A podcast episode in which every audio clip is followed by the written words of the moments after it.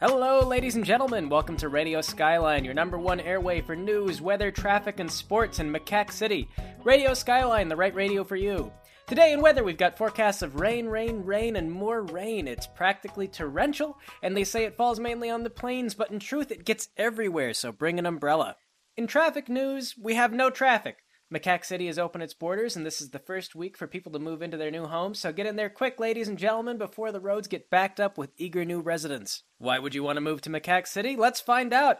Today on our program, we'll be hearing from local woman Martha Cantor on the advantages of owning a chicken in your own home. Then later on, we're going to hear from local entrepreneur Jack Lopak about his exciting new book. You won't want to miss it. Joining me in the studio is Myra Ponder, who will be handling calls to the studio. Say hello, Myra. Hello, Myra. If you have anything you want to say to us, she'll be the gatekeeper you blame for not getting on the air. I'm gonna be honest, I'll let anyone through. So, let's get right to it. Owning a chicken in your own home, why go through the trouble? Have we got Miss Cantor on the line? I'll patch it through. Hello, am I am I on the air? Hello, Miss Cantor, you're on the air. Welcome to Radio Skyline. Real quick before we get started, can I say hello to Myra? Hello, Myra. Hello, dear. It's Martha. How's your nephew? Oh, he's doing fine. How are you? Great, I'm on the radio. Is that amazing? No, it's not a big deal. Oh, it is a big deal. It's a great big deal. So, Miss Cantor, if I could just get you directed over to the right topic, I understand you'd like to talk about chickens. I understand Macaque City doesn't have ordinances against owning a chicken in your own home. That's right. Our tyrannical and despotic government hasn't outlawed the ownership of chickens, but they will. It's in the nature of every politician to destroy everything you love, so take advantage now while you still can. All right? Uh, but why, though, is the question our audience wants to know. Oh, it might be faster to tell you all the reasons you don't want to own a chicken. Do they make good pets? I- I'm sorry, do they what? I say, do they make good pets? Oh, oh, no, no, no. They can be terrible bastards, just the worst. I used to own a turkey and my chickens ganged up and murdered it. Oh, oh my, uh, a whole turkey? They... Yeah, you wouldn't think they could, because a turkey is such a larger bird, but when they set their minds to it, they're worse than the mob. Uh, it was like that turkey owed 'em money. And as for being around children, oh, oh, not only do chickens have better object permanence, but they're better coordinated. The last thing you'd ever want is a baby going down a dark alley full of chickens. Okay, uh, so we can establish they're not good pets, I guess. If you're gonna have a chicken, you shouldn't also have kids. Carry a revolver and always make sure your family knows where you are at all times, is all I'm saying. All right? Uh, well, this sounds terrible and not like an endorsement for chickens at all. Some people feel sympathy for farm chickens because of the conditions they live in, but trust me when I say that chickens will never feel sympathy for you, and if they could, they'd reverse the shoe. Well, uh, all right. Well, what are the advantages then? That's the segment, so let's focus on the positives. Well, there's so many intangible benefits, but really, it all dates back into history. Okay. Uh, intangible benefits like what exactly? Well, if you read the historical texts, you find that many island nations and black people revered chickens as gods and experienced incredible sexual virility as a result. uh, hang, hang on, just a second. Hey, uh, Myra, is this is this all right or? I don't know.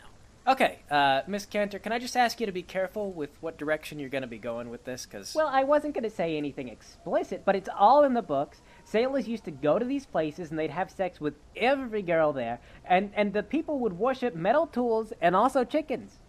uh, well, what hist- what historical books are you referencing exactly? You know, the books written by the sailors that explored the unknown and, and had sex with every woman they encountered, those ones. Right. Uh, well, I just want to point out for posterity that, that a lot of islanders uh, like to And black people. and uh, I, I I don't know, uh, black people maybe like to characterize those books as horrible, untruthful embellishments. Of course they do. They don't want the world to know the secrets of their genital powers. If we all respect chickens the way they did, we'd all have the abilities in bed that they do, and it wouldn't be special. You could get it anywhere.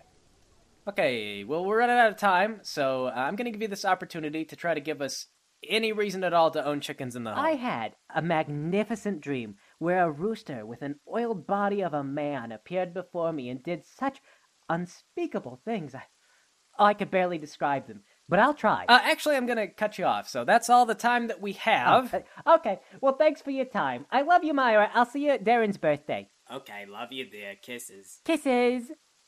For the record, I don't really know that woman. All right, you're listening to Radio Skyline. We'll be right back after a message from our sponsors. Yo, this is Slick Sam from Slick Slam Samurai Swords and Helmets. And every day people ask me, Sam, how can I spice up my life? And I'm glad you asked, sir. You can do so by purchasing your very own samurai sword and safety first, a samurai helmet. Samurai swords are great for every possible occasion. Having a bar mitzvah, prove the boy's new manhood with a samurai duel to the death. Weddings, slice your wife in half till death do us part. Birthday parties, arm your kids with samurai swords to protect them from bands of feral livestock. And of course, you're gonna need a helmet. We got helmets of all sizes for all ages and every color under the rainbow, except indigo, the forbidden color. I can't sell it, it's a court injunction.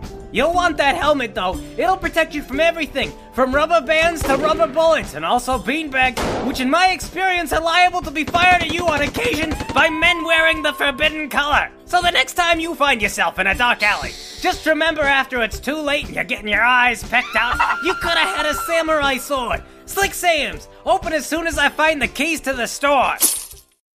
All right, that was Slick Sam's. Always remember, keep your receipts. Our next guest has a bit of an animal theme as well. Jack Lopak would like to talk to us about his brand new book, Pups of All Species Child Rearing in the Modern Era. A pleasure to be on your program, Mr. Huberger.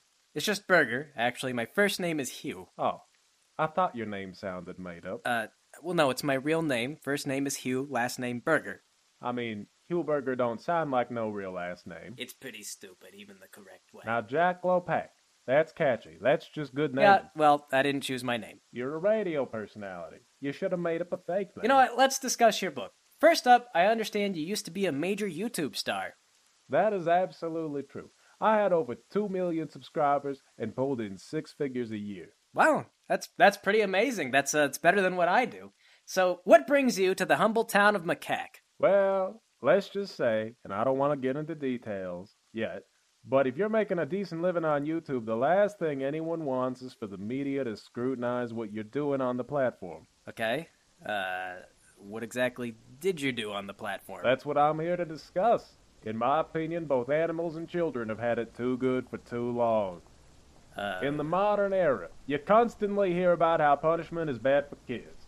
They say it harms development, but when I ate a cookie before dinner, my mother made me hold a hot hair curler, and I turned out amazing.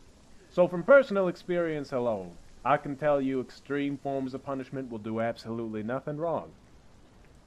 Before we go on, just for the benefit of our viewers, do you have any certification as a psychologist or anything? My dear friend, Mr. Huberger, psychology is a lot of hooey, but they do get one thing right, and that's if you punish your children, they only learn to do things when you won't find out.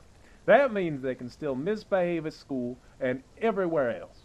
But with the power of social media, my pioneering new parenting techniques allow me to reach my kids no matter where they are. you do you burn them with a hair curler on YouTube? Of course not. Mr. Huberger, I'm surprised. That sounds absolutely daft.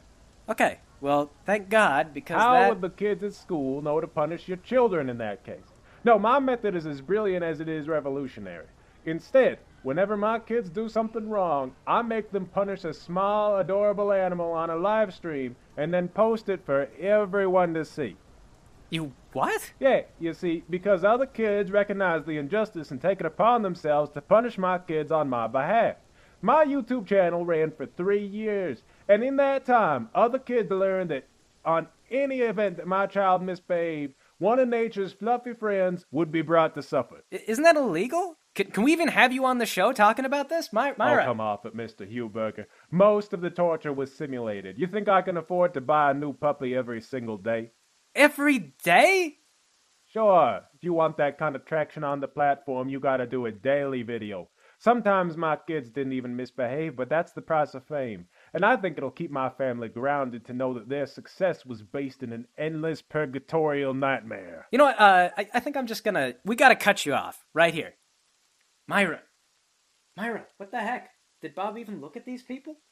He probably glanced at them. Okay, let's go to a uh, let's go to a caller. Do we have any callers? The town has a population of 400. No, Hugh, we don't have any callers. All right, well, go uh, go to a commercial. We'll be back after this message. Hello, I'm Jack Lopak, famous owner of the popular YouTube channel Jack Lopak Attacks, parentheses, children and animals. And I want you to know that there's an easier way to raise your kids. In my new book, Pups of All Species, you'll learn how you can turn man's best friend into a disobedient child's worst enemy. Inside this riveting page turner, you'll find all the details you need to know to apply proper stage makeup on every domesticated animal from dogs to hedgehogs. It also comes in handy for crafting that fake mustache the next time you need to go down to the shelter. Not only that, I'll teach you all my tips and trade secrets regarding search engine optimization, clickable thumbnails, and how to get the entire school to punish your kids on your behalf. Best of all, not only will you have well behaved kids, but you'll make millions of dollars while doing it, just so long as you don't get in the news. Remember, that's pups of all ages. Available at Slick Sam's and other locations where nobody scrutinizes what you're doing. So Bob just He probably glanced at it. We're gonna get a lot of angry phone calls. The town has such a small population. I'm sure no one was listening. All right, uh, well, this has been Radio Skyline. Thanks for tuning in. Shoot for the skies.